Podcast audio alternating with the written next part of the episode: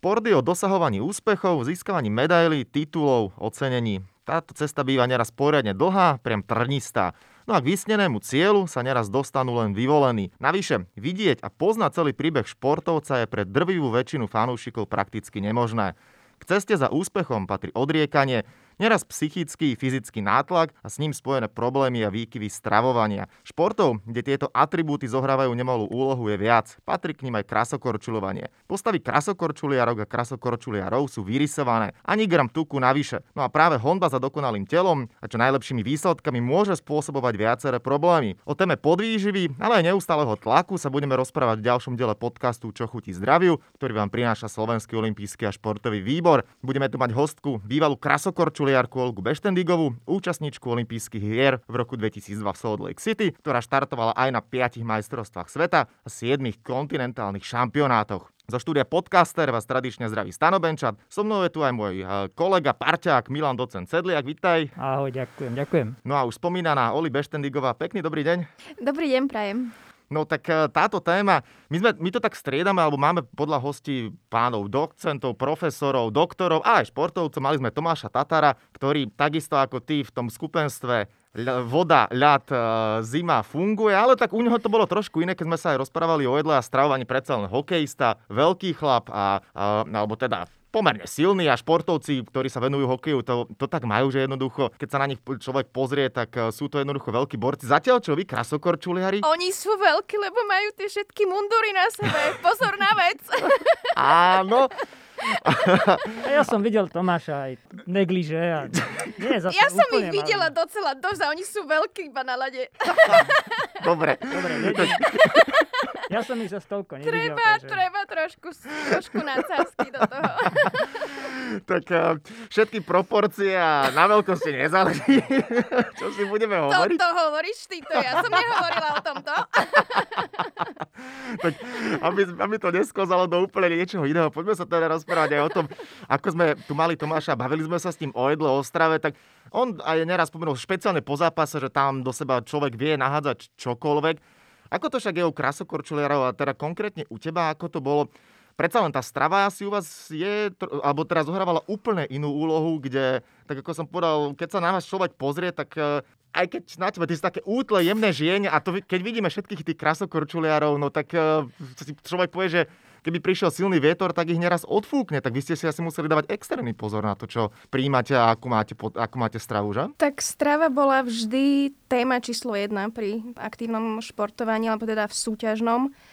A bolo to veľmi dôležité a s odstupom času alebo s takým nadhľadom si viem povedať, že dnešná Oli by asi nesklzla nikdy do toho, do čoho som sklzla, keď som bola v tej najvyššej krasokorčuliarskej úrovni, alebo teda tej fáze toho súťaženia. Je to spôsobené tým, ako som hovoril na úvod, ten tlak, ktorý pociťuješ všetci okolo teba. Jednoducho, ty máš samozrejme, ako športovkynia si mala daný nejaký cieľ, že chceš niečo dosiahnuť a niekde to tam jednoducho pred očami stále a do toho celé to okolie, že možno si si to ani neuvedomovala, že vlastne čo všetko, aké tlaky na teba pôsobia? Každý jeden človek, alebo športovec, alebo nech je to kdokoľvek, keď niečo robí, tak chce to robiť najlepšie. A nevždy človek vie v tom danom momente, ktorý prežíva, nájsť tú správnu cestu a niekedy tú správnu cestu ani nevie. Lebo um, tie okolnosti a ten tlak boli, boli obrovské. Zo mhm. všetkých strán. Na druhej strane, ja sama som seba spoznala až teraz čo mi robí najlepšie, aká, aký režim, aké jedlo a tak ďalej. A v tom čase, keď som súťažila, neboli ešte tie možnosti výberu jedla také, ako sú dnes. Uh-huh. Nepochybne viem asi o streve dneska viacej, ako som vedela predtým. Preto uh-huh. už som spomenula, že dnešná Oli by už do toho e, kolotoča, toho tlaku a všetkého nespadla do toho, čo bolo vtedy. A bolo to už určite umecnené aj tým, že vyvíjajúce sa ženské telo nie je jednoduché na zvládnutie. Mm-hmm. Budeme to dneska konfrontovať trošku s vedou. Mm-hmm. A tie články, ktoré hovoria o podvýžive v športe, tak tam také jednoza, jednoznačné veci dávajú, že prvá vec, prečo sú podvýživé, je neznalosť. Čiže to by sme mohli súhlasiť, že bolo Áno, to... to už som teraz povedala, tak, že dobre. v tom čase som ja sama nepoznala ani seba, mm-hmm. a mhm. ani možnosti a ani to celé, ako, ako to funguje. Mm-hmm. No a potom Ďalšia taká vec je úloha trénera a úloha tých, tých teammates, tých Toho kamošov z ľadu. A teraz áno. oni dokonca zistili, že tí krasokorčuliari na seba pôsobia viac ako tréneri. A vy ste mali viacerých trénerov, mali ste slovenských trénerov, mali ste nemeckých, mali ste kanadských, mali ste amerických. A teraz je tam rozdiel v tom, jak oni vnímajú stravu, napríklad tí tréneri? Určite ten rozdiel tam je a môžem za seba zhodnotiť, že najlepší prístup ohľadom stravy mal práve americký tréner, hokejista, mimochodom, ktorý samozrejme bol na mňa, čo sa týka stravy, že čo jesť, prísny, ale on bol v zásade iný v tom, že mi povedal, ale ty jesť musíš na to, aby si zvládala robiť to, čo robíš. Takže nie, nie je to o tom nejesť, ale čo jesť. A v tomto bol tento tréner úžasný. A potom už keď som mala kanadského trénera, tak ten už do toho nemal až taký veľký vplyv, pretože som bola už jednak uh, na tom vedomosťami úplne inde a už som vtedy korčuľovala s Ilhanom a ja sama som bola India. Všetko som si vlastne regulovala sama čo bolo úplne najúžasnejšie, lebo všetko vždy vychádza, alebo malo by vychádzať pri dosahovaní výsledku zvnútra, nie zvonka aby to bolo najlepšie. Také impertinentné, aby vedeli sme, o čom sa bavíme, že koľko to vlastne bolo kil. Lebo ako kedy? vtedy alebo dnes? vtedy, vtedy by ma to zaujímalo. Vtedy e, sa to veľmi húpalo hore-dole, hore-dole. Uh, najnižšiu váhu som mala 43 kg a vtedy som mala aj zdravotné potom následky toho, že ja som strátila menštruáciu na 9 mesiacov, čo bolo docela vážne. A keď sa to začalo riešiť, tak mi bola nasadená antikoncepcia. Ja som v priebehu jedného mesiaca pri strávovaní rovnakom pribrala 7 kg a môj celý hormonálny systém metabolizmu sa natoľko rozhasil, že vtedy vlastne začali také tie najväčšie problémy, čiže 43 plus 7 je 50 a ono sa to potom hore, dole, hore, dole, teda skôr už potom dole, lebo hore to už, to už by bolo dosť a poviem, že bolo to veľmi náročné sama so sebou som bojovala. Tam už potom nešlo ani o to, že tlaky tu, hentam, onám, uh, od tých najvyšších, teda zväz, potom tréner, partner a všetko, ale ja som bojovala sama so sebou. Ako veľmi to vtedy ovplyvnilo a. E, čo to všetko spravilo aj s tou tvojou kariérou, že keď takéto niečo bolo, to si vtedy asi ani nemohla trénovať poriadne, ne? Ja som práve, že trénovala naplno. Dneska si hovorím, že dievča zlaté, ty buď rada, že si to zvládla. Lebo ten, ja to nazvem masaker, ja som prešla bulimiou, aby som to dala na úplne správnu mieru, že to nebolo len o tom, že, že, som, že som stále chudla, mm-hmm. ale prechádzala som bulimiou a neviem, či to mám po, považovať za výhodu alebo nevýhodu. Ja som vždy proste, ja som sa, poviem to úprimne, nažrala jak prasa, potom to šlo všetko von, ale potom som zase niečo zjedla, čo už bolo akože OK to bola tá jediná energia, ktorú som mala. Jednoducho, ja sa čudujem, že som to zvládla aj po zdravotnej stránke, čo sa týka kedykoľvek proste so zapackanými, zapackanými rukami proste e, sa dáviť a jedno s druhým. Ja som si mohla akékoľvek infekcie zaviesť do tela, čiže ja ďakujem neviem komu, ale ďakujem za to, že dneska tu s vami sedím a rozprávam. Uh, tak to je silné kafe, toto celko, keď sa môžem spýtať, kedy toto celé začalo a to bolo tak, že mm, bulimia, ak to hovorím správne, poväčšine choroba, ktorá postihuje 13 až 18 ročné dievčatá, keď som si k tomu pozrel, proste skôr tínedžerky, ale toto už asi ty hovoríš o tom neskoršom veku, že?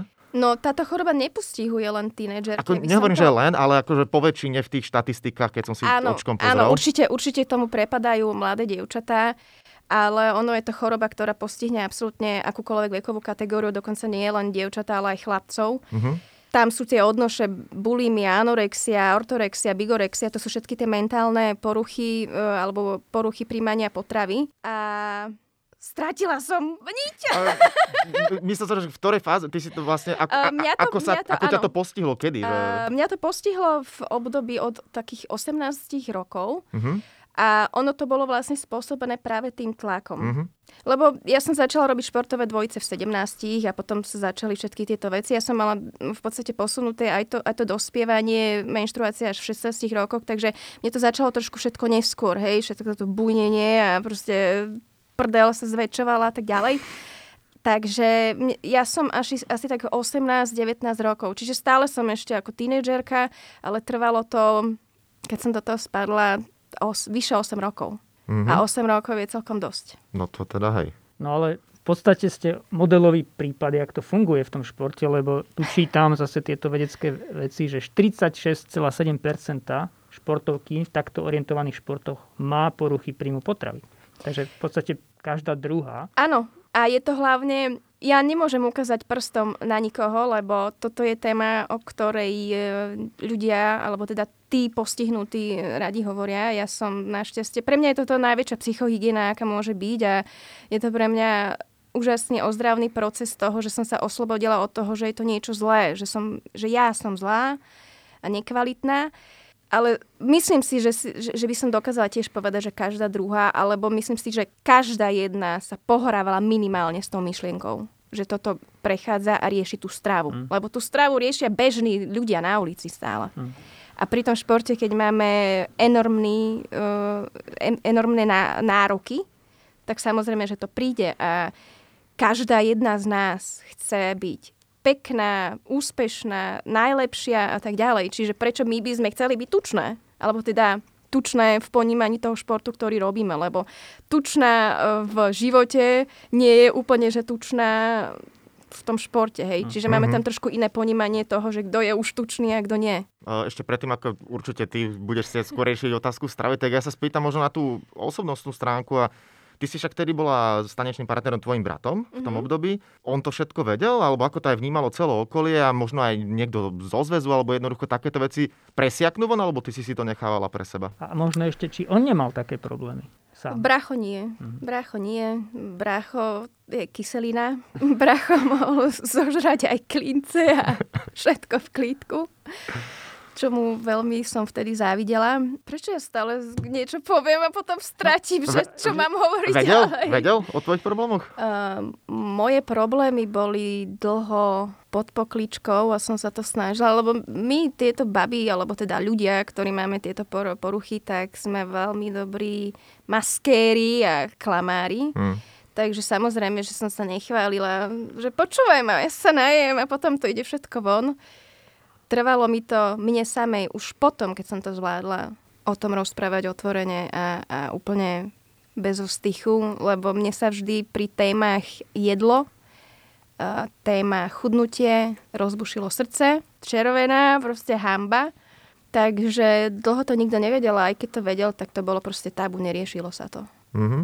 A to bolo, si myslím, že to, to najnáročnejšie na tom a aj keď už v podstate moje okolie najbližšie o tom vedelo, tak aj tak mi nevedelo pomôcť. Ja som veľmi rada, že som to zvládla bravúrne sama, bez aj pomoci lekárov, bez pomoci nejakej hospitalizácie, bez pomoci liekov. Proste je to v hlave. Tak ako som do toho spadla svojou hlavou, tak som sa z toho postavila svojou hlavou. No, ja dúfam, že na záver si povieme, že to takto nemusí vždy končiť, že sú nejaké už aj novšie postupy, ak sa dá robiť s tými športovcami. Mňa by zaujímalo, lebo toto, čo tu bolo popísané, je typická ženská triada sa tomu hovorí. To znamená malý príjem energie, kalórií, vynechanie menštruácie. A tretia vec, ktorá tam je veľmi častá, to si nikto neuvedomuje. Pozor, keď som strátila menštruáciu, tak som nemala ešte bulimiu. Dobre. Vtedy som mala len uh, asi nižší príjem a vlastne tak. v tom vývoji tá menštruácia sa vlastne, alebo teda ten cyklus celý sa tvorí a potom keď sa schudne, tak jednoducho estrogen, jedno z druhým, málo tuku, netvorí sa a menštruácia odíde. Čiže áno, ale... A, a tretia vec, čo som sa chcel spýtať, je, je vlastne osteopénia alebo osteoporóza. Často a potom majú únavové zlomeniny. U vás to tak bolo, alebo Našťastie nebolo nikdy. diagnostikované, alebo... E, toto som nikdy nemala. Preto hovorím, že asi som jedna z tých šťastnejších, že som to zvládla tak, ako som to zvládla.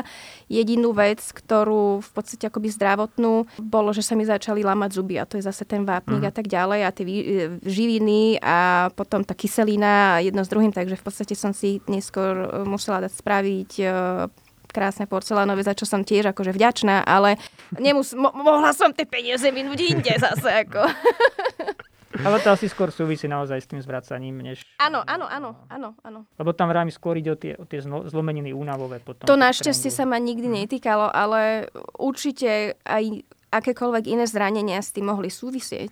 Mala som operácie kolien, roztrhaný predný krížny väz, vyletený meniskus a tak ďalej, čiže mm. určite, určite to s tým súvisí. Nedá sa povedať, že 100% že nie. Mm. Milan naznačil tú štatistiku, že v športe ako je krasokročľovanie alebo gymnastika 46%. Ty si sa v tom prostredí dlhé roky pohybovala, rozprávala si sa s tými dievčatami. Je to aj medzi nimi také ultratabu, alebo práve, že tam možno aj tým, že zahraničné baby a tušíš, že niekto je na tom podobne, že ste sa o tom rozprávali, že taká tá dôvera, ono to tak väčšinou by, alebo mnohokrát býva, že radšej verím, alebo poviem niekomu, kto je cudzí, ako by som to povedal tomu najbližšiemu. Ja, čo si pamätám ešte z čias uh, súťaženia uh, s Bráškom, tak rozoberali sme to, tuším, raz kvôli jednému dievčaťu. Ona bola uh, Slovinka. Ona spadla do anorexie, ale veľmi ťažkej. Ona bola kosť a koža. Ale inak si nepamätám, že v tom období, že by sme sa o tom veľmi bavili. Fakt ešte v tom období to bolo veľké tabu. Uh-huh. Ono hovorím, že ja som šťastná, že v dnešnej dobe sa o tom začalo rozprávať a v podstate spolupracujem e, s jedným e, dievčaťom, ktoré za, založilo e, organizáciu Chuť žiť, Valentínka Sedileková a že sa o tomto rozpráva, rozpráva sa o tom viacej a nejaké veci sa riešia ale vtedy to bolo veľmi, veľmi také, že sa o tom jednoducho nerozprávalo a nemalo sa prečo, lebo to sa považovalo, že sme šibnuté, sprosté, že proste len nevieme proste uh, nič nežrať proste. Ono sa vraví, že síty hladnému neverí a ozaj ten pocit toho, keď uh, ešte pred nami tam všetci žvachtajú proste od vymyslu sveta veci a teraz niekto povie, že ty to nesmieš, človek chce schudnúť a jedno s druhým, tak je to trošku pritiahnuté za vlasy, je to náročné. A ako vlastne vás inštruujú tí tréneri, alebo kto? Ako to bolo? Že, čo vám povedali? Že, že nejedz je, to je veľmi... Cica nežer! uh, neboli tie rady. Uh, v tú dobu jednoducho neprichádzalo, že pozri sa, tuto máš oblasť, tieto veci sú OK, toto je fajn, toto skombinuj, toto by si mala teraz, potom a mm. tak mhm. ďalej. Jednoducho taký nejaký návod alebo manuál, lebo ja sama hovorím, že každý organizmus je iný, každému vyhovuje niečo iné a každý má rád chuť jedla niečo iné. A každý si to musí prispôsobiť tomu, čo, čo mu chutí aj samozrejme, lebo za mňa jedlo je liek.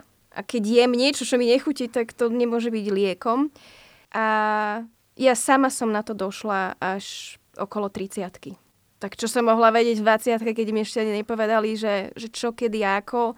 Vtedy sa trádovalo, že tuk je zlý, z tuku sa priberá.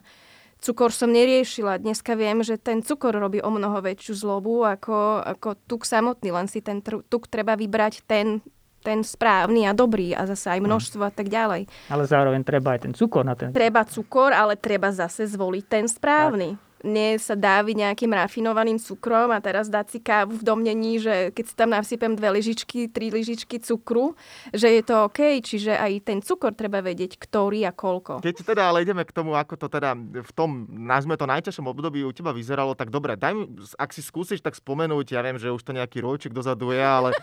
Ako Ty vyzer... chceš povedať, že som stará? 27 väčšných. Ale ako vyzeral taký tvoj bežný deň, keď, dobre, čo do stravovacích návykov. Ty si sa zobudila, mala si aj nejaký te, teda svoj denný harmonogram, že vlastne čo môžeš jesť, alebo všetko si mala tak, že na, išla si na zimák a proste tréner, tréneri ti hovorili, že toto, toto, toto. Potom tam bola teda tá fáza, že možno niekto sa išiel poriadne najesť a ty si možno sa iba pozerala, alebo čo všetko si mohla, čo všetko si nemohla, či si si to všetko chystala sama, alebo ako to bolo proste so stravovacími návykmi? Nemala som žiaden manuál, ani nič, čo by mi ako povedali mi, že nejedz kekse, nejedz sladké, nejedz bla bla bla, ale nemala som nič také, že teda toto sú potraviny, ktoré sú OK. A v podstate ten jediný manuál bol, že nežer, no. Hmm. tak som sa v Takže v realite tom... to bolo ako? V realite to bolo tak, že boli, boli obdobia, kedy som celý deň nič nejedla, v domnení, že to bude fajn, že však nejem, chudnem. Ale potom večer došla tá žrávka a to je vlastne na tomto najhoršie, že som zožrala čo mi prišlo pod nos a potom aj to aj šlo von, alebo som potom jedla tak, že keď som si povedala, že však ja to môžem vyvrácať, tak som sa najedla, nažrala, vždy som vyhľadávala momenty, keď som bola samozrejme doma sama, alebo momenty, kde som vedela, že tá logistika funguje, že môžem ísť niekde to vyvrátiť tak som jedla 5, 6, 7, 8 krát denne, nažrala som sa jak prasiatka, potom to išlo von. To, bol, ako, to bolo ten, ten pík, ten, ten vrchol toho, tej, tej toho masakru, tak toto nazvem.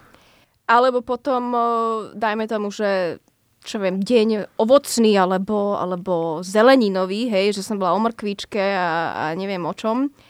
A potom boli také dni, že som na večer zjedla, čo viem, 7-8 pomarančov a človek si povedal, že však pomaranč, to je ovocie, to je v pohode, to je super.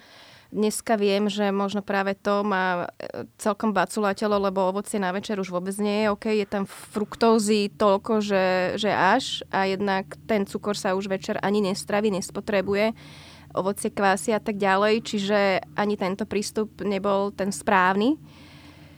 Takže ten cel, ja, ja neviem fakt popísať ten, ten celý deň, lebo to, to, sa, to sa menilo, to, to šlo za pochodu, ale väčšinou to bolo, že čo, pri, čo prišlo do mňa, to odišlo hneď preč. No dobré, ale mne potom, ako raz hovoril jeden slávny policajný hovorca, to mi nevychádza, že keď toto všetko teda si prijala, respektíve neprijala, ako si mohla na druhý deň, na ďalší deň, na, na ďalší deň niekoľko hodín straviť na lade a vládať? Dobrá otázka. Poved, no povedz mi to, povedz to, to, mi to. to, mám, to ja neviem. neviem. Ako, toto je to, čo hovorím, že ďakujem prírode, že ma tu nechala takú, aká som a že to všetko ešte funguje, lebo to, čo som bola schopná zvládnuť vtedy a mali sme ozaj niekedy 7 hodín tréningu, čo nie je málo, ale hovorím, že ja som vždy popri tom, jak to proste prišlo, odišlo, tak ja som si ešte dala nejakú takú akože mini porciu čohosi. Uh-huh. Čiže niečo tam bolo, ale s odstupom času si sama hovorím, že dievča, akože dala si vec. Mm. Či dobrú alebo zlú, teraz ne, ne, o tomto nehovorím, ale že som, že som to fakt, že vedela zvládať. A ono nehovorím ani o tom, že tie stresové rôzne nálady a tá nálada všeobecne pri tomto chodí hore-dole, dopamín, serotonín, všetky tieto a kortizol a všetky tieto hormóny, to ako vie urobiť svoje. Takže Boli že, ďakujem, že dneska som normálna, dúfam, aspoň tak sa vidím ja. Aj kortizol je jedna z tých vecí, ktoré to, ale ten spojený aj s tým stresom. Bol problém so spánkom, keď to takto bežalo zle? som, som úžasný spachtoš, takže spánok, mm. spánok sa ma nikdy nedotkol v tom negatívnom zmysle. Mm. Našťastie. Aj to je možno faktor, prečo som to zvládla. dobre ustali. No. A Áno, tá... určite. Dobre, a keď už ste boli s tými zahraničnými trénermi, toto bolo lepšie? Takéto... Um, Lebo nie, nie som celkom zorientovaný v tej fáze bulimie. To bolo keď som bola už s tými zahraničnými trénermi, ten prvý bol, tak my sme mali zahraničného takmer celý život mm-hmm. s bratom, lebo však sme mali Čecha, že áno, mm-hmm. Moraváka, aby som sa správne vyjadrila s ktorým som do dnešného dňa uh, v, úzkom kontakte a mali sme rôzne, rôzne fázy a aj sme si toto obdobie v podstate nejakým spôsobom trošku ako spätne dali, dali, dali dohromady a asi to bolo niečo, čím som mala prejsť preto, aby som dneska vedela to, čo viem. Proste cesta. Ja som mala vlastne toho amerického trénera v čase, si myslím, najlepšej formy a vtedy to bolo ešte také, že to lietalo, že raz som bola OK, ale potom zase som spadla, lebo tieto fázy bulimie sa zvyknú mm. vrácať. Tie recidívy tam prichádzajú, ale tam pri ňom som už jedla uh, lepšie. Mm. Nie dobre, ale lepšie a prichádzali také veci, že som proste videla nejaké mňamky tu a mňamky tam, takže som, no, dám si, pôjde to von, hej. Ale zase z druhej strany sme jedli aj kvalitne. Čiže tam to bolo také, také všetko mm. dohromady. A už potom, keď som mala tých nemeckých a kanadského alebo neme- nemeckého trénera, to už bolo vlastne obdobie s Ilhanom, kde som si to riadila sama. A nebolo treba v podstate vstupovať do tejto, do tejto mm, množiny toho, čo to všetko, ten výkon sa skladá.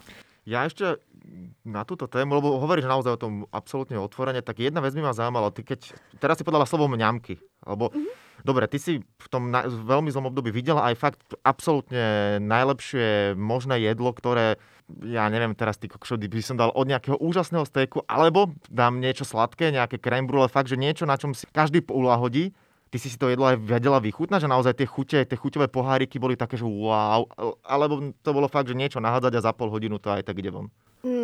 Nevedela som si to užiť, lebo každé jedlo bolo v mojich očiach previnenie. Mm-hmm. Že či vôbec môžem to jesť a je jedno, že čo to je. Mne trvalo asi 5 rokov po, po kariére, nie teraz s Ilhanom, ale, ale s Bráškom, keď sme skončili, mi trvalo si uvedomiť a sama pred sebou sa prestať hambiť a obviňovať, že ty, či to, čo jem, je OK, že to vôbec jem. A že, je to, že, že nemusím sa obviňovať, že som niečo zjedla. Dneska, chvála, chvála Bohu, je jedlo môj najväčší kamarát a to som asi jeden, jedna z mála, čo takto prejdeme týmto, že je jedlo mojou záľubou a s odstupom času a teraz tým, myslím si, že som aj na seba a hlavne na syna, čo sa týka stravy, veľmi prísna, ale vyhovuje mi to. Ale zase tvrdím, že keď niekto povie, že nikdy si už nedám taký ten echt, proste nejaké tiramisu, nejakú buchtu, proste domácu, cukor, všetko, proste všetko to, čo tam má byť, že si nikdy nedá, lebo tak si myslím, že kláme, lebo jednoducho z času na čas to nejakých tých 10-20% jedla musíme si ulahodiť aj duši na to, aby to bolo OK. Že ne, nedá sa ísť len tou jednou stranou. Lebo čím viacej človek odrieka, tým viacej to chce. A ja si myslím, že tá rovnováha pri tomto byť musí. Takže aj ja si dám úplne s kľudným svedomím proste nejakú domácu buchtu a, alebo nejaké proste dobré tiramisu alebo domáci koláč, keď si spravím. A doma sa vždy snažím tam aspoň niečo nahradiť, aby tam aspoň ten cukor bol, dajme tomu, ten lepší ale sú veci, ktoré sa úplne nahradiť nedajú, lebo to má inú chuť a zase chuť je dôležitá pri jedle, že áno. Mm. Najdôležitejšie. Že, a, ale áno. Zlá chuť znamená, že to je otravené, tak to nebudeme jesť. Nie? Takže áno, to, to jedlo, ja, ja si myslím, že treba, treba mať tam tú rovnováhu. A mňa jedna dietologička, my sme trénovali v um, jednom uh, atle- atletickom alebo športovom centre, kedy si Athletes Performance, dneska Exos, tak sme spolupracovali aj s dietologičkou a ona ma naučila jednu vec, že 80% ideme tie všetky proste nejaké pravidlá, 20% únik niekde do raja, takže proste jednoducho mám chodať ten krémež alebo na ten keksik Mila. Máme ináč najlepšie kekse na svete. Takže nedať si takú dobrú milu, to neexistuje. Raz za čas ako mňamka, hej. No a mhm. teraz počuli sme slovo dietolog alebo výživový poradca športový. Výživo. Bolo by to iné, keby ste na začiatku kariéry od, povedzme, od puberty mali niekoho, kto vám toto povie? Bolo, bolo, bolo určite keby mi... Lebo vte, fakt sa priznávam, že som o strave vedela 0,0 nič, ak nie minus celá 0, neviem čo. Keby vtedy mám taký nejaký, ne, nejaké línie, že toto tamto, tak možno by to nesklzlo až do tej bulimie. Tie problémy s tou váhou by boli. To si myslím, že hej, lebo tá žena proste prechádza tou zmenou a toto je dosť inkriminovaný vek a to telo sa proste búri. To s tým proste príroda to tak spravila. Ale myslím si, že by to bolo mnoho lepšie a bolo by to aspoň...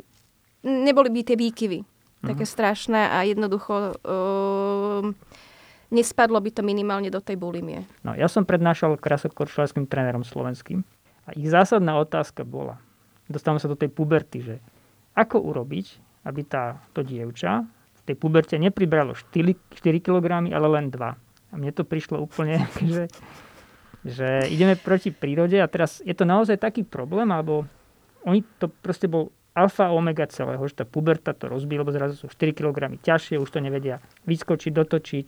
To je práve, to je ten problém, ktorý som mala ja. A ja musím naš, v podstate aj povedať, že ja som nikdy nemala až taký ten obrovský skok váhový alebo výškový, pretože som malinká, čiže nikdy som, nikdy som netrieskala hore dole nejak extrémne. Ale samozrejme, že priberať som priberala. Čo je normálne. Čo je prirodzené. To je proste tak to je.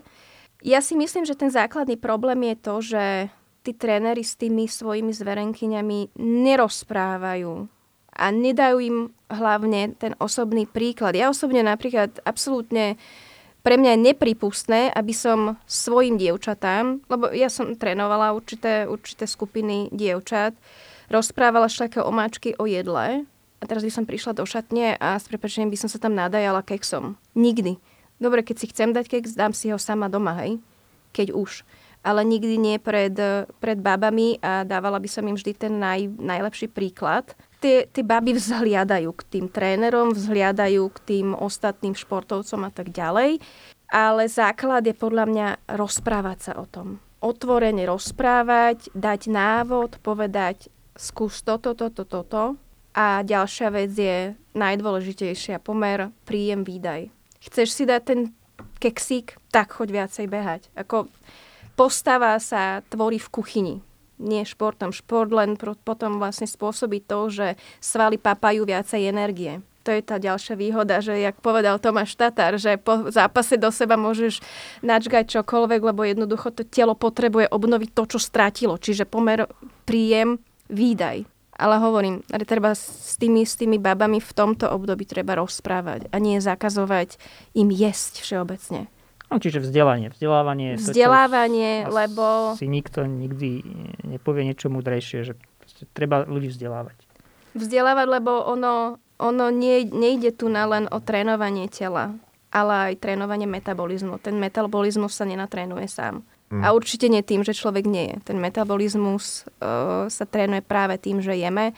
A keď to telo vie, že jednoducho príjme a nemusí si to odkladať do zásob, lebo príjme znova, a znova, tak to prejde tým tráviacím traktom, telo si zoberie všetko to, čo potrebuje, všetky živiny a zvyšok ide von. Keď nejem, tak to telo vie, že jednoducho bude zase hľadovať, tak všetko stiahne a uloží si to do zásob.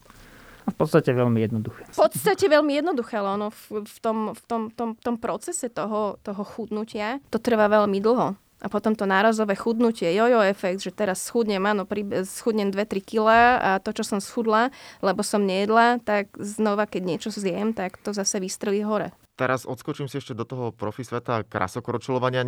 Neviem teraz úplne presne, ako stále v tom žiješ, respektíve aké máš poznatky, ale to, čo sa tu rozprávame, že pred tými 20 rokmi tá situácia bola úplne iná. Ono tam tá paralela opäť s tým hokejom trošku je, keď sme sa tu s Trtom rozprávali. Krásu, že... korčovanie, hokej, to je jedna familia. Áno, ale akože aj teraz myslím, čo do stravovania tých návykov, aj Tomáš to priznával, že na začiatku milénia, respektíve v 90 rokoch, tá NHL, dobre, on vtedy tam samozrejme nehral, ale vnímal, že to bolo úplne iné. Žiadny výživoví poradcovia. NHL bola plná alkoholu, drog. No dnešnej dobe to nie je možné, lebo tie kontroly sú oveľa prísnejšie, suplementy sa kontrolujú, každý tým pre presne má takto človeka, ktorý všetko, na všetko dozerá, či už aby tam jednoducho aj po tom zápase, síce som to povedal, že môžu do seba do úvodzovek nahádzať, ale majú presne dané, že či už je to taká tá zdravá pizza, alebo jednoducho avokáda, bowly. On tu rozoberal strašne veľa možností, čo predtým nebolo jednoducho to vtedy najedli sa alebo išli do reštaurácie a nikoho to nezaujímalo. Na druhý deň prišli na ten zimák a tak to kolobeh tam bol. V tom krasokor, ale to krasokoročovanie je predsa ešte trošku špecifickejšie. Použijem napríklad ruskú školu. Bola vždy považovaná za, za A najlepšiu, ale za B najprísnejšiu. Ja od malička, keď som pozeral kraso, všetci komentátori neuveriteľne spomínali, a toto je taký a taký prísny tréner, ktorý na všetko dbá. Posúvajú sa tieto veci možno napríklad aj v tej ruskej škole, alebo tam, je to, tam to bude vždy separé, trošku o inom, lebo verím tomu, že tá americká, kanadská, japonská škola, tak ty nechcú, aby sa niečo takéto stávalo a tam tiež asi niekedy boli podobné prípady, že tí krasokorčuliari, krasokorčuliarky jednoducho spadali do rôznych, eh, no nazvime to tak, priepasti dier, ale tá spoločnosť je trošku iná. Viem, že tam sa o tom oveľa viac hovorí, viac sa to rozoberá a jednoducho ten vývoj sa tam úplne inak posúva. Tak eh, aký je podľa teba, alebo ako vnímaš ten trend, čo je aj vo svete? Tak čo sa toho Ruska týka, ako si spomínal, tak eh, je to jedna z najlepších veľmocí krasokorčuliarských. Dokazujú to aj tie ja to nazvem gumkáče, hlavne teda tie baby, e, ktoré tam mrskajú tie štvorité skoky. Ale tak, ako si spomenul, tak jednoducho tam je to veľmi prísne. A tam je to prísne aj čo sa týka tej stravy, tam vyberajú tie dievčatá a e, žmolia z nich všetko možné v tom útlom veku a to za mňa, aj keď to vyzerá vynikajúco, je to, je to až nadľudské sily pomaly, čo oni dokazujú, ale tá životnosť je veľmi krátka. Oni vyťahnú tie baby v 12, 13, 14 rokoch, keď, keď je ešte pred tým obdobím toho bujnenia sa. Oni sú vtedy schopné e, naskákať, lebo jednoducho tá váha je, aká je, tak naskačú tie štvoráky a potom dojdú do obdobia, kedy už v tých 15-16 rokoch jednoducho z, z dievčaťa sa stáva žena. A toto presne sa stalo Aline Zagitovej, že jednoducho už v tých 16 rokoch ona nebola schopná, a to je ešte stále dieťa, nebola schopná konkurovať všetkým tým mladým 13-14 ročným uh, dievčatám. Čiže na jednej strane je to úžasné, obdivujem to, ale na druhej strane tá životnosť a potom tie únavové zlomeniny, to sa napríklad stalo uh, Medvedevej, um, ktorá teraz neviem, či na niektoré majstrovstvá sveta potom, neviem, či po Olympiade, ale proste niekde nešla, alebo, alebo proste vynechala čosi nejaké súťaže, pretože mala únavovú zlomeninu členka. Čiže jasný dôkaz asi. Jasný dôkaz toho, že jednoducho v týchto športoch jednoducho chýba tá rovnováha toho zdravia ako takého s, s tým výkonom. Lebo jednoducho ja si nemyslím, že zdravie pre normálny život sa rovno zdravie alebo byť zdravý v tom športe ako takom. A je tam veľký nepomer a tie nároky toho, že Áno, musíme byť čo najľahšie, aby proste sme skákali, aby tie dopady, všetko, tá záťaž a ešte v športových dvojicech je to enormne náročnejšie, lebo dopadáme z metra, dopadáme zo zdvíhačiek, dopadáme proste zo všetkého. Ale kde je tá línia toho zdravia pre život ako taký? Lebo telo jednoducho si pamätá. A telo si pamätá, čo sme spravili aj pred 20 rokmi. To sa nám dneska ukazuje. Čiže určiť tú líniu, kde je to ešte v ešte v tej línii toho zdravia a kde už to prekračuje tie medze? Ale aby som bol optimistický, lebo naozaj strašne ideme dopredu a je veľká pravda, že len za posledných 10 rokov sa tomuto veda venuje nejak serióznejšie. Určite, te, teraz áno. vyšiel pekný článok, e, ktorý sa tomu, týmto, tomuto venuje a už sú aj nejaké také odporúčanie, že koľko asi na kilogram kalórií by mal ten športovec, aby bol na tej hrane tej, tej hmotnosti, ale zároveň nespadol možno do tých vynechávania menštruácií. Čiže tu sa vravíš nejakých 30 e, kilokalórií na kilogram a vtedy to riziko je niekde na hrane. Ak už to ide nižšie, a dá sa s tým pekne robiť, dajú sa robiť diagnostiky, stravovať. To sú Len toto sú veci, toto veci. sú veci, ktoré v mojom, v mojom pôsobení sa ešte vôbec nerobili, to je poprvé. Ani to vtedy ešte nebolo. Ani to, to vtedy ešte nové. nebolo. Zrovna krasokorčľovanie v našich zemepisných šírkach nie je v tej úrovni, že by to stále, že by to vôbec robili. A niekde vo svete sa to už myslíte robí takto? Asi v tom Rusku Nemysl- nie. V, ťažko, ťažko mi povedať, že kde by sa to robilo, lebo hovorím, že my keď sme došli uh, s Ilhanom do toho centra, tak nám nastavili aj jedálniček uh-huh. a sme sa tam aj stravovali. A dokonca mne museli uh, upravovať jedálniček aj v tom, že mne niekedy dokonca to, čo mi dali, mi množstvom bolo veľa. Že som, ja som to nedokázala ani zjesť Takže ono, ono tieto veci treba riešiť aj za pochodu, aj Jasne. jednoducho, keď nedokážem ani tú porciu zjesť, tak akože mm, toto sa nedá, ale Nemyslím si, že jednak uh, sú to relatívne finančne náročné záležitosti, ono to niečo stojí, aby takýto dietolog s tým športovcom bol. A krasokorčľovanie patrí do, do skupiny športov, ktoré nie sú až tak finančne, uh, finančne zásobené a záleží teda od štátu. Samozrejme, čo je taká Juna Kim, tak tá proste sa dokázala vypracovať e, k jednej najbohatších krásokoršlierok sveta, čiže tá by si to mohla v klidku dovoliť ale väčšina športovcov si to ani dovoliť nemôže. Čiže si idú po vlastnej línii a zháňajú si svoje vlastné informácie a nastavujú si, nastavujú si ten, ten e, jedálniček sami. Neviem, ako aspoň ako ja robím so športovcami, je v podstate niekedy stačí mesiac, dva a ten športovec zrazu má iný svet, inak sa naučia a vie si to už potom regulovať na 90%. Áno, áno, toto ja je úžasné. Myslím, každý športovec si môže dovoliť zaplatiť aj na Slovensku nejakého výživového poradcu, lebo to netrvá, že na dva roky.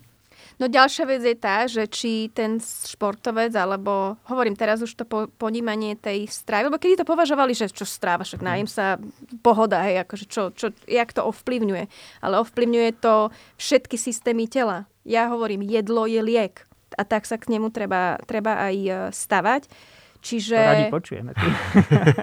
Ale áno, ako je to tak, len aj to ponímanie samotných športovcov a trénerov si ne, myslím, že stále nie je tam, že to jedlo je jedným z faktorov výkonu samotného. A treba ne, tomu jedlu venovať uh, dosť veľkú pozornosť. Mm. Ale zase tak, aby to nesklzlo tam, kde to sklzlo u mňa, hej, lebo to už je, to už je zase trošku...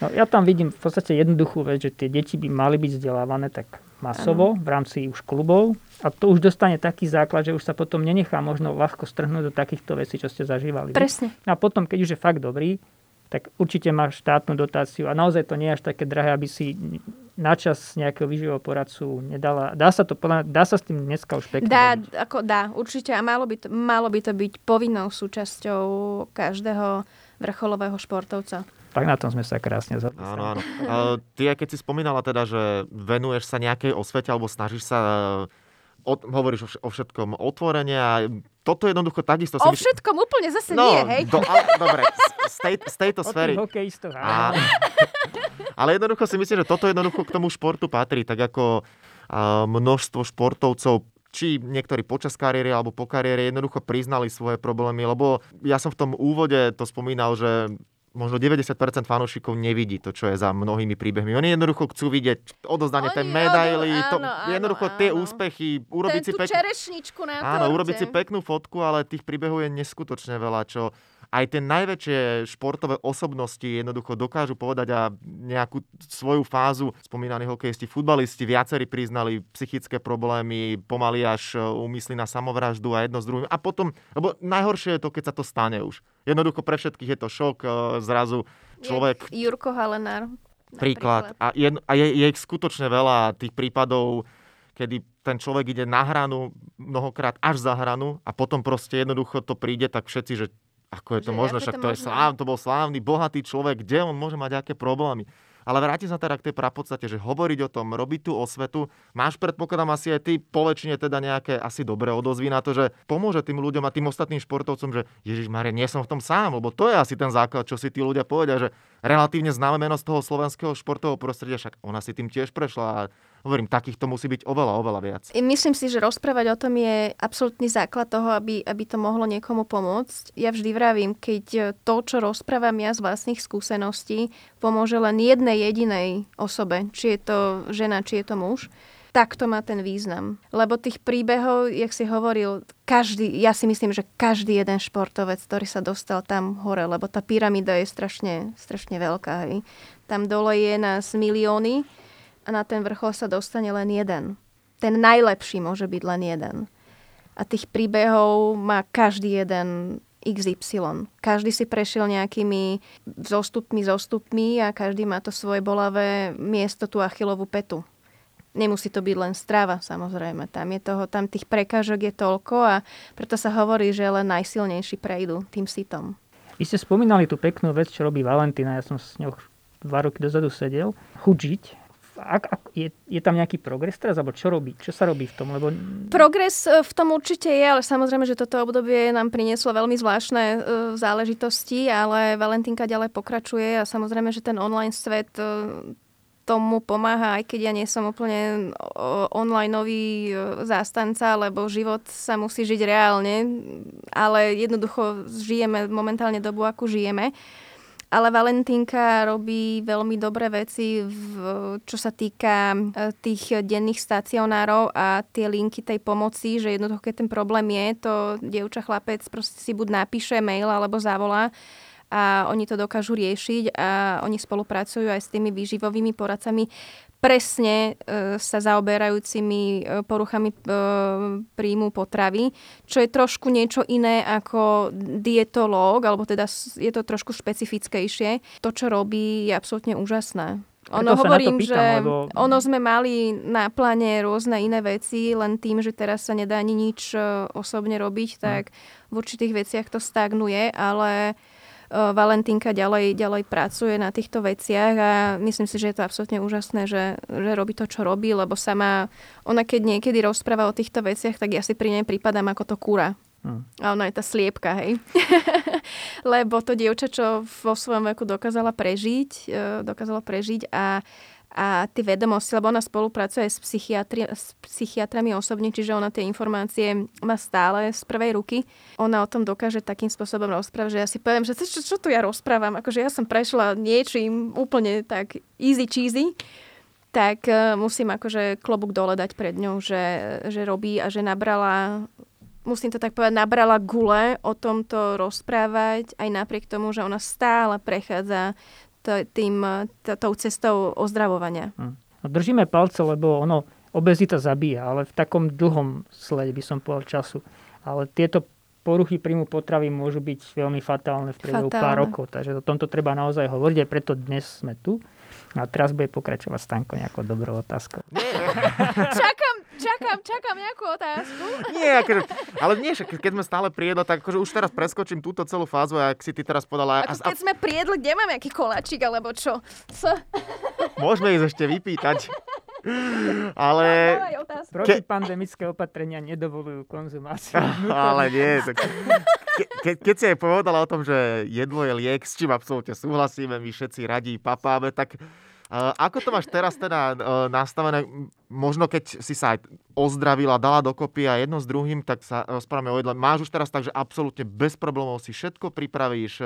Samozrejme, keď to aj oddeluješ možno po úlohu mama a úlohu žena, že nemáš problém s ničím, alebo možno niekedy si vyberá, že... Nemám v zásade, nemám problém s ničím, ale myslím si, že materstvo a môj syn ma najviac naučil. V tej strave, ja som sa totiž to počas, ešte pred, eh, pred uh, narodením malého, lebo som silný migrénik, tak som začala chodiť na akupunktúry a také tieto uh, tradičné čínskej medicíny procesy.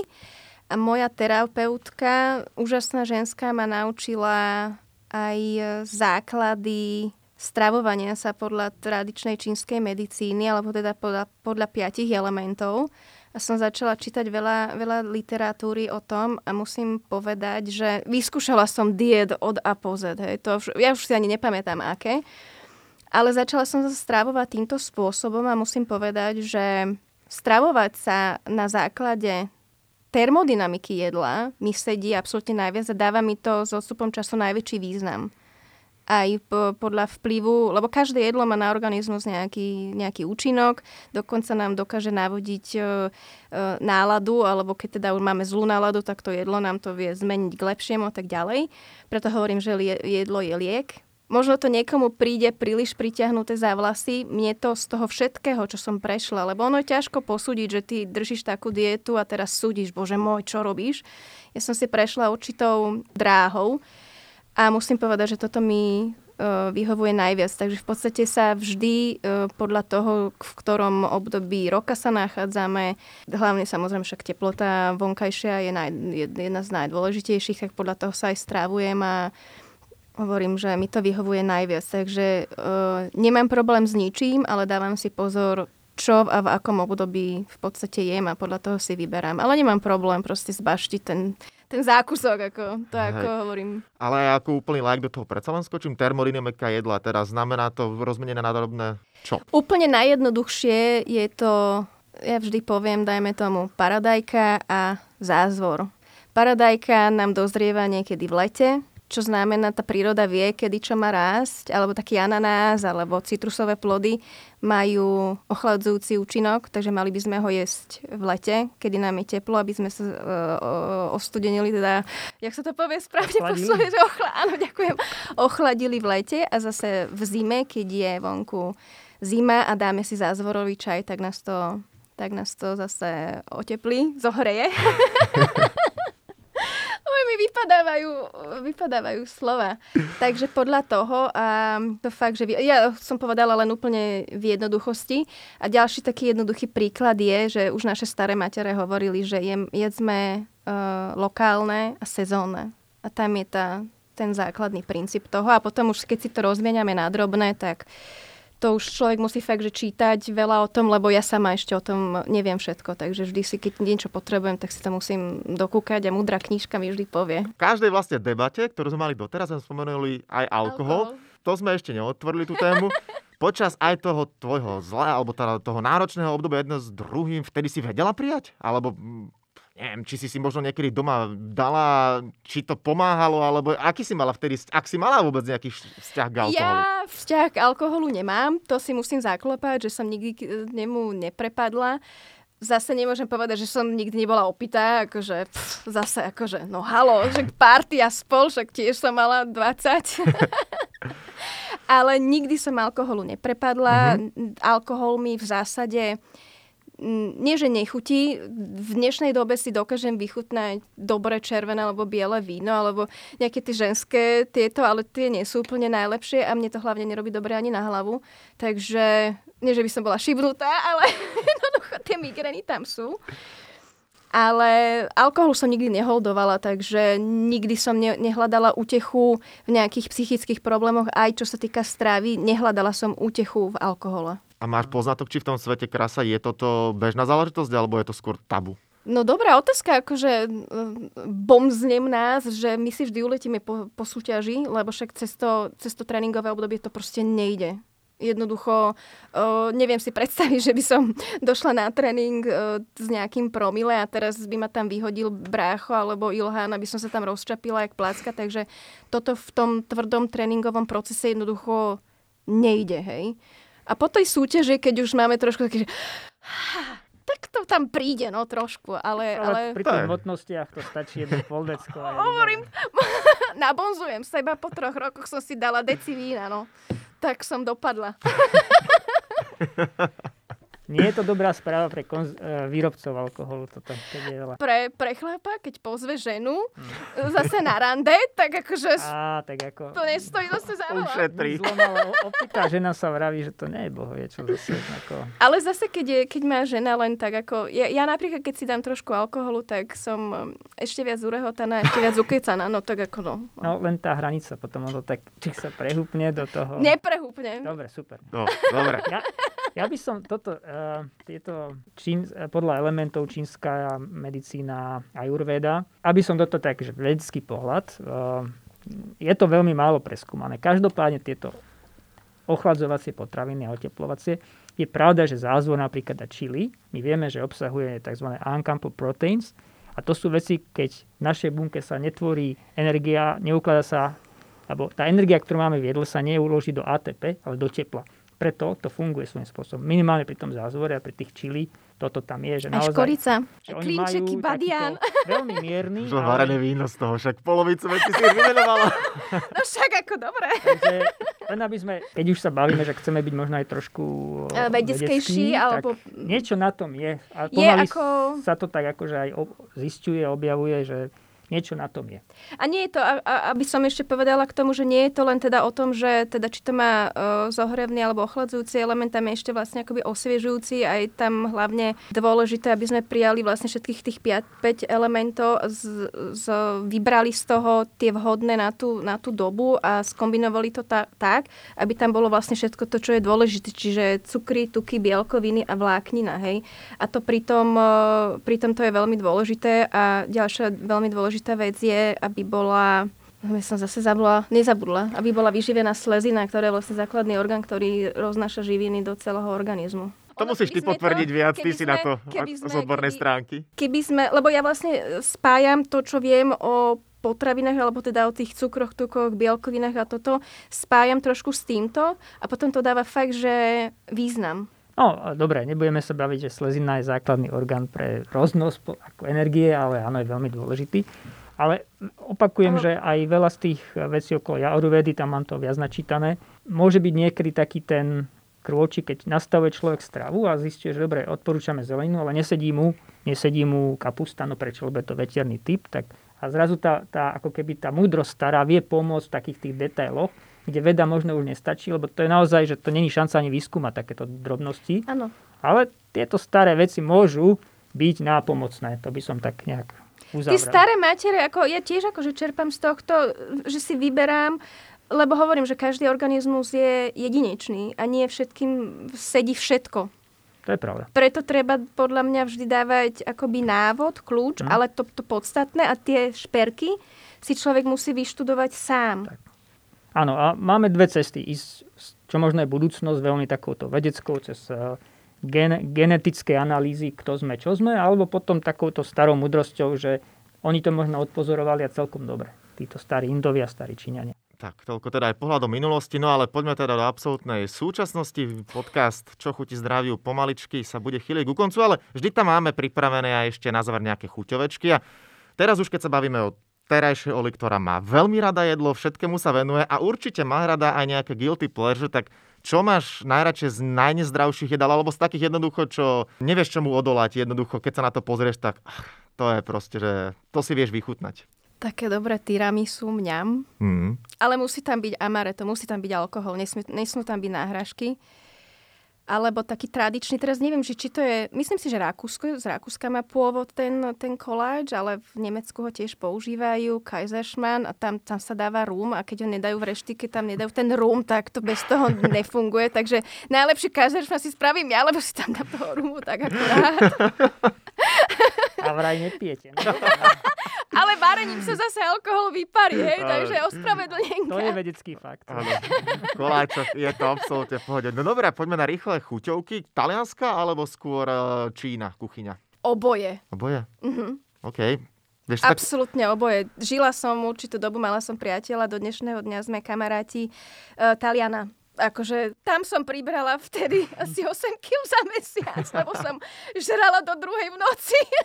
Samé Pizza škroby, no. spol a akože masakér, no. Áno, áno, to verím. Čipsy alebo popcorn? Asi popcorn. Uh-huh. A... Alebo nič. Nehol, ako, neholdujem takým tým, tým, tým uh, rukochytačom. OK. Vidím, že aj teraz máš čaj, tak najradšej ovocný, zelený alebo čierny. Striedam čaje podľa, podľa nálady podľa toho tiež, že kedy čo a ako. Zázvorový čaj zase úplne cez leto nie. Takže v zime napríklad ten zázvorový čaj je absolútna pecka pre mňa. Jasne. Dobré, a už len na záver otázka. Ak si džúsová pomarančový alebo jablkový? Ja som voda čaj. OK. No, Ideálne. na ten džús sa tu nikto nechytá. Už by si druhýkrát som skúsil niečo z džúsova a odpovede voda. Ale tak ako však voda je najlepšia. Ja mám Tekutá najradšej tú, zamrznutú. ja, tu, ja tu obyčajnú vodu na kúpanie, akože začala som tento rok s otužovaním, ako Ako každý. Sextanko. Ja som, nie, my sme, my sme otužovali, my sme teda akože robili tie cold plunge a všetky tieto veci v rámci regenerácie a nikdy to nepatrilo medzi moje obľúbené, ale naučila som sa, takže nebolo pre mňa ťažké sa k tomu dostať a už dlho si to tak nejak akože hovorím, že už to nie je kvôli športu, ale kvôli sebe. Tak som s tým začala, ale musím povedať, že ten ľad je pre mňa lepší stále. Akože ja vode moc neholdujem a necítim sa vo vode ako ryba vo vode. Proste ja musím mať to zamrznuté, aby som tam mala tie moje nožiky. Mhm. Aj pre Stanka, ale hlavne v takýchto drinkoch. A to... Amen. Koniec. Amen. Dosť. No fajn, tak myslím si, že máme za sebou veľmi výživné a zaujímavé rozprávanie. Oli, veľmi pekne ti ďakujeme, že si prijala za čo. pozvanie a bola ďalšou hostkou podcastu Čo chutí zdraviu.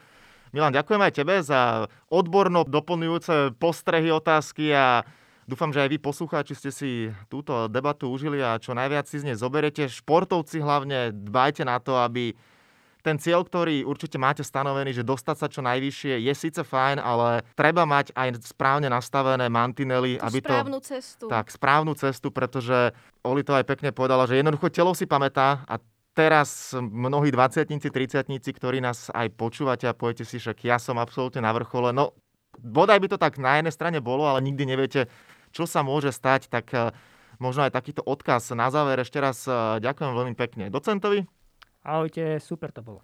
a Oli, ďakujem aj tebe a prajem ja ešte ďakujem, pekný deň. Ja ďakujem.